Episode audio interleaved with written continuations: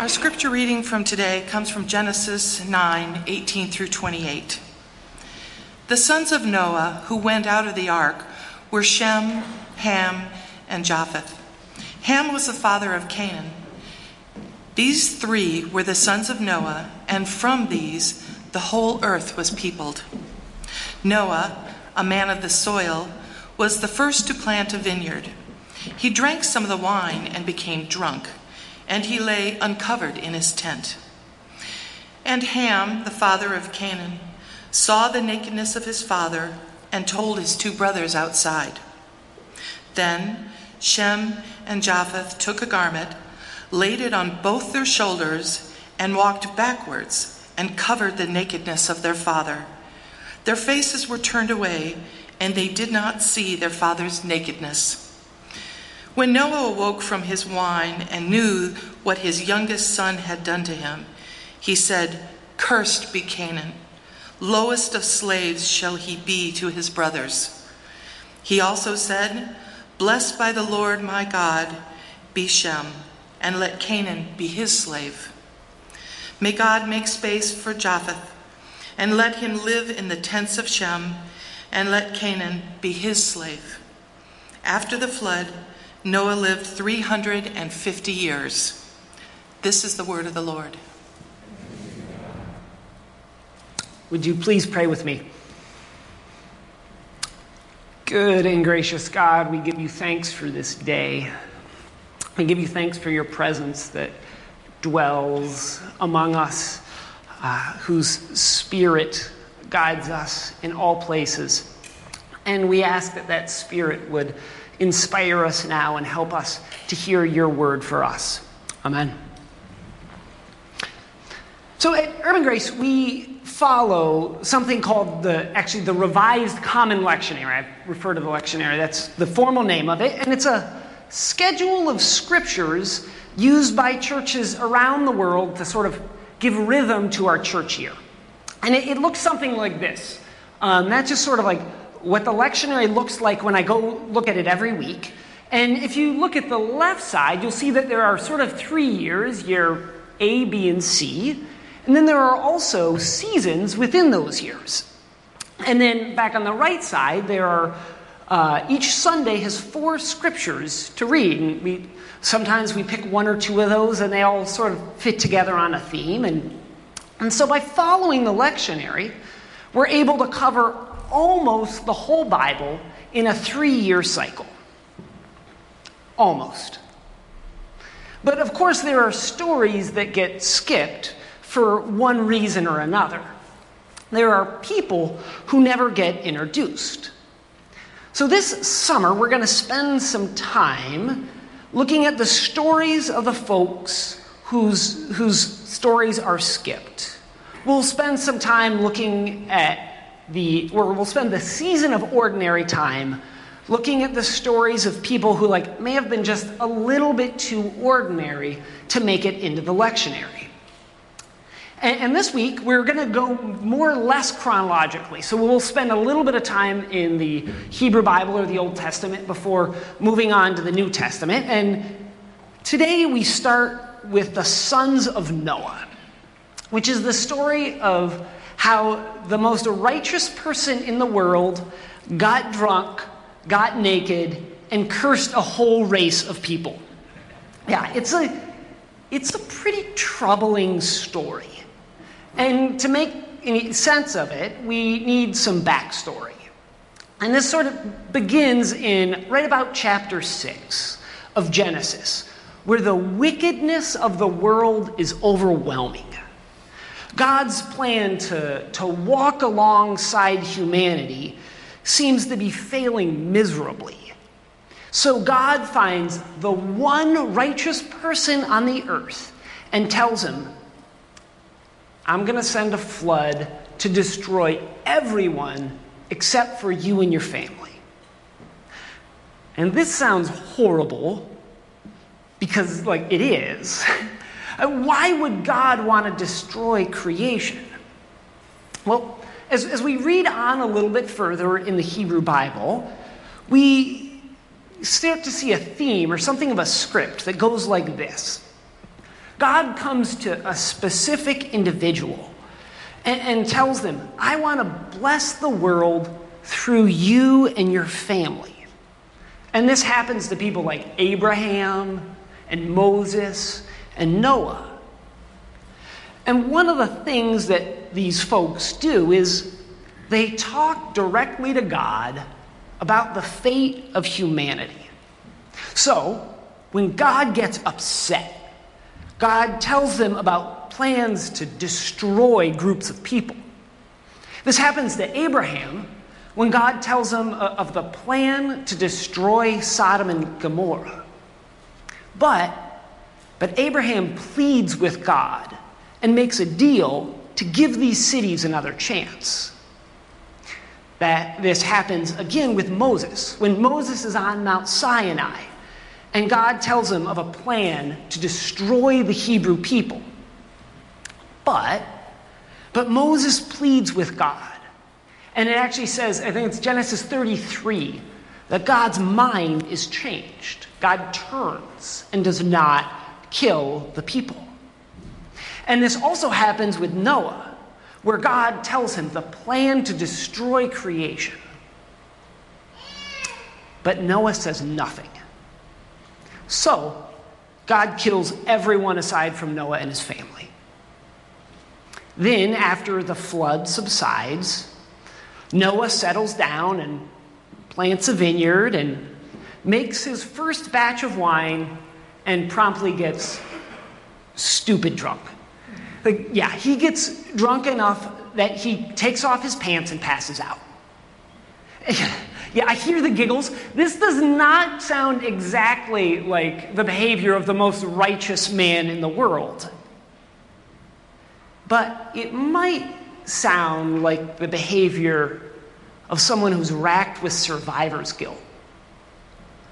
Uh, a person who watched all his friends die while he survived.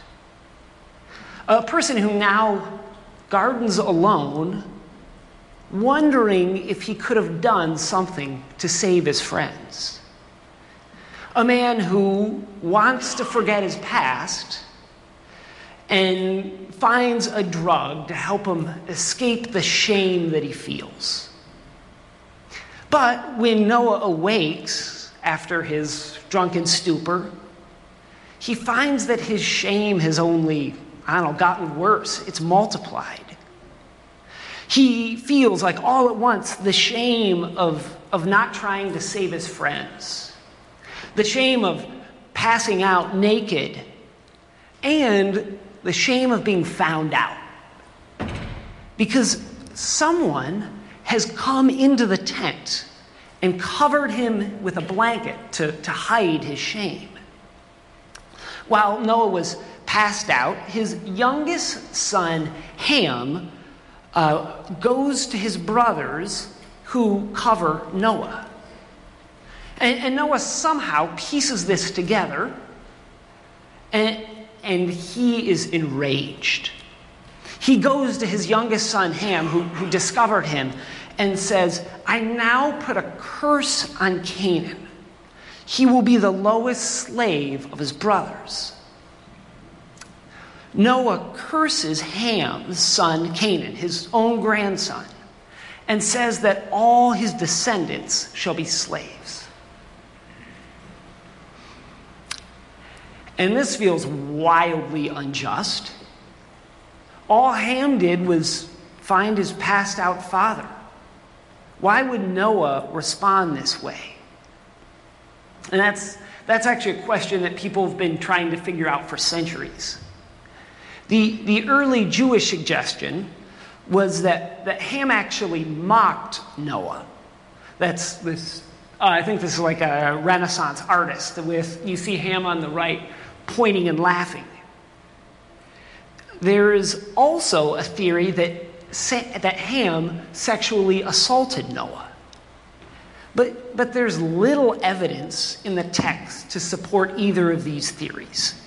There are simply decent explanations that, that allow Noah to remain faultless.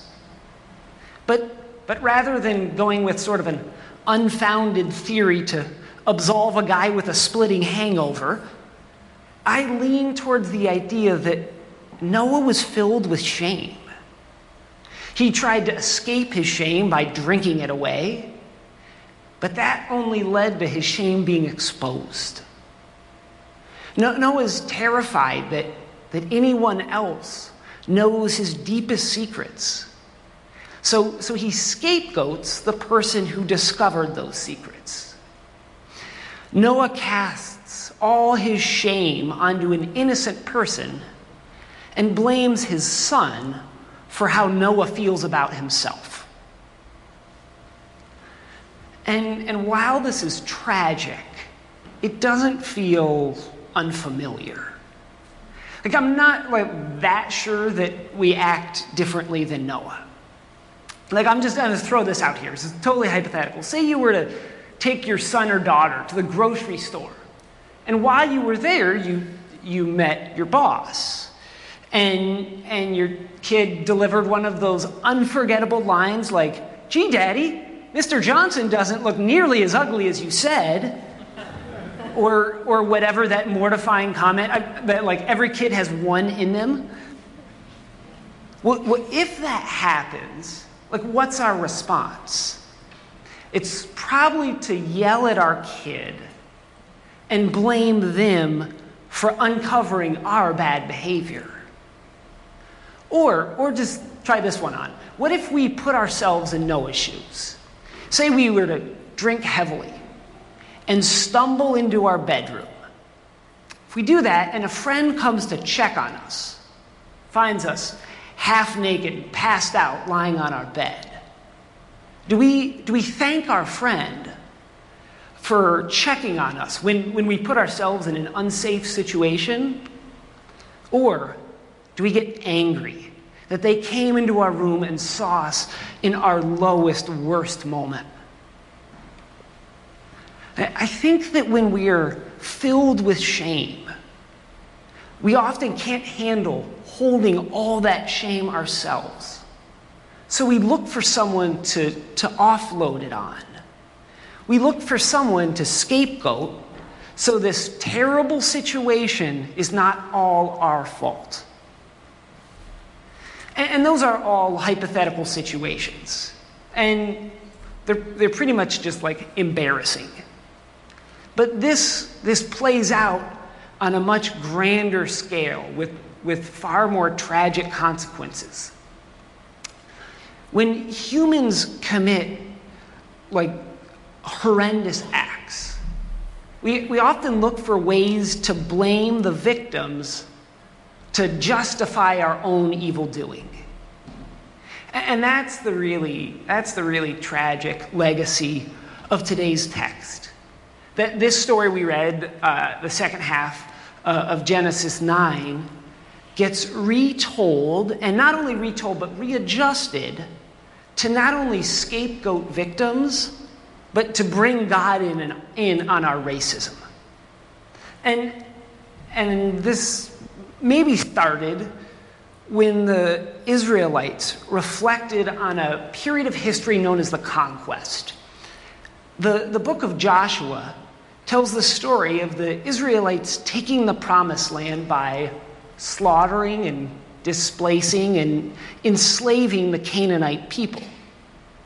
And, and the treatment of the Canaanites is in stark contrast to like to the ethical core of God's law that demands respect and love for the foreigner. I mean, it's, it's often referred to as a story of genocide. Like, how do people carry that shame? Well, one way is by telling an origin story that scapegoats the Canaanites and provides like divine justification for what they've done a, a story that absolves them of their shame, right? So they don't have to feel bad about the slaughter of innocent people because they had it coming. God cursed the Canaanites after all. But really, as, as I, I did actually a lot of research this, this week, and according to every Hebrew scholar I read, they came to the conclusion that, that this story is likely in the Hebrew Bible only to justify what was done to the Canaanites. And, and that sounds a little bit bold to suggest that a in the Bible to justify prejudice, or even that, that people of faith would manipulate the Bible to, to justify oppression. But this is the legacy of the story of the sons of Noah. People of faith have continued to change the details of this story to justify slavery. So, around the 9th century, Islamic texts like, uh, I'll see if I can say it correctly, Al Isra'at, claimed that Noah's curse gave Ham's descendants black skin and destined them to be slaves. Now, this text is something called Hadith, which is um, not nearly as authoritative as the Quran. And this teaching runs directly against what the Quran says about Noah, and it disagrees with uh, the Prophet Muhammad's last sermon on racial equality. But at the time, a story needed to be told to justify African slaves in southern Iraq. And then in the 12th century, the story changed when Christian theologians in Europe wrote that serfs were descendants of Canaan. Because there needed to be a reason why the serfs had no rights. Then in the 19th century, this story became the, the primary justification for slavery among Southern Christians. In, in 1862, uh, abolitionist Alexander Crummell wrote that the opinion that the slavery of the Negro race is the consequence of the curse of Noah, that, that idea, is a general, almost universal opinion in the Christian world. It was the same interpretation, actually, around the same time that led Joseph Smith, who was the founder of the Latter day Church of Latter day Saints, the Mormon Church, to write in a, a work called the Book of Moses that, that blackness came upon all the children of Canaan, and they were despised among all people. And this is largely the reason that African Americans couldn't be priests in the Mormon church until 1978. But, but this is just a story we tell. There's a, a scholar at, at the University of Pennsylvania named David Goldberg who spent 13 years researching Ham and, and found that there's nothing in the text to imply that Ham had dark skin. It's a result of what they call folk etymology. And he studied a thousand years of, of Jewish and Christian and Muslim interpretation and concluded that the belief that, that Ham's skin was dark was simply made up. For thousands of years, humans have retold and readjusted this story to, to turn our victims into scapegoats so that we can sanctify our prejudice. And even today, we tell a version of this story, both just sort of like in our nation and I think in our lives. Like, we tell origin stories to distance ourselves from those we mistreat. If we can see somebody as categorically different than us, then, then we have a reason for the way they're being treated. And, and I'm sure we don't think of people as cursed by God, but we might sort of act that way. I mean, like, just for example, how, how else do we justify the massive gap between funding in our schools? Well, we do it by accepting that if someone was born in the wrong zip code, then they don't deserve the same education. In, America, it's sort of your fault if you were born poor. Or if your parents brought you here without the correct papers. Then it's okay to separate you from your family and deny you due legal process. And, and I know that we don't think of immigrant families as cursed by God. but we think of them as different than us, and we blame them when we deny them the rights we enjoy. And, and like, and whose fault is all this? All the things that I'm describing. Like, do I accept my own indifference to the injustice I see every day? Or maybe, do I scapegoat a particular group of voters and say that those people are ruining our country? Do I tell myself a story about someone else's ignorance and racism so I don't have to feel the shame that I own a house and the value of my house in Tacoma keeps going up as families in my neighborhood are getting pushed onto the street. Like, we tell ourselves stories so we can find scapegoats who hold our shame. And, and, this problem is not unique to Jews or Muslims or Christians or Mormons or rich or poor or conservative or liberal.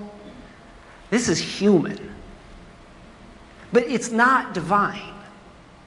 Because when we go back to the text, we see that when Noah curses his grandson, God does not participate. In the text from Genesis, the, the curse of Canaan does not come from God, and God never condones the curse. It is from humans, inflicted on humans. God does not participate in our attempts to sanctify prejudice or racism. And, and then, meanwhile, there's that one story. And then there are far more stories in Jewish and Christian and Muslim scriptures that, that resist our attempts to scapegoat groups of people. As, so, as Christians, all we need to do actually is well, we could look to Jesus, who heals a Canaanite woman because of her great faith.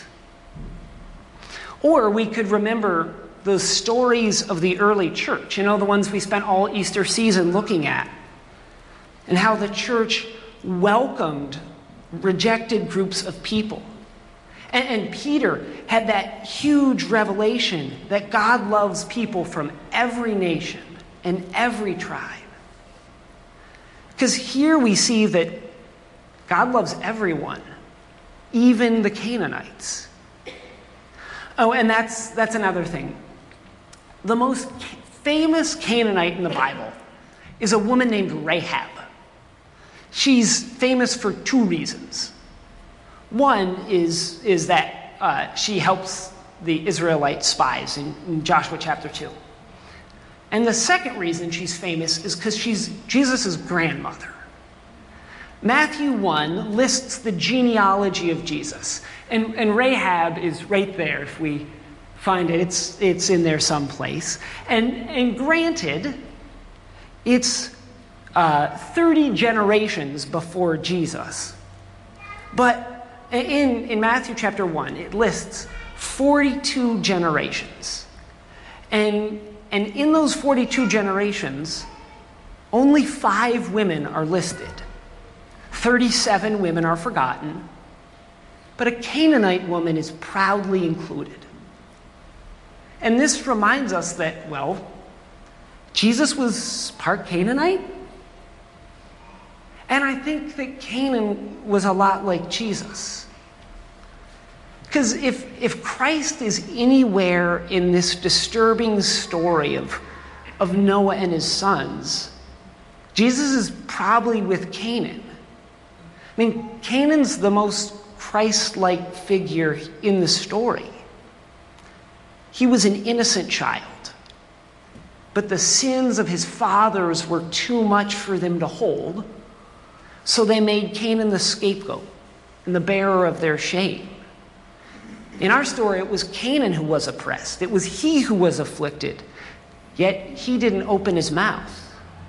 Canaan was led like a lamb that's led to the slaughter when justice was perverted.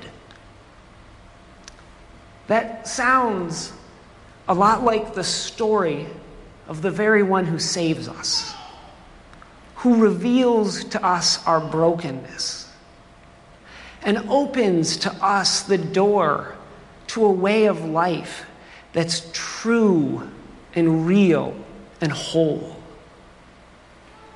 If, if Christ is going to show up in the midst of our shame and prejudice, it'll be in the face of the one we fear. For in this story and in our story, Christ is with the one who we find it easy to hate. Amen.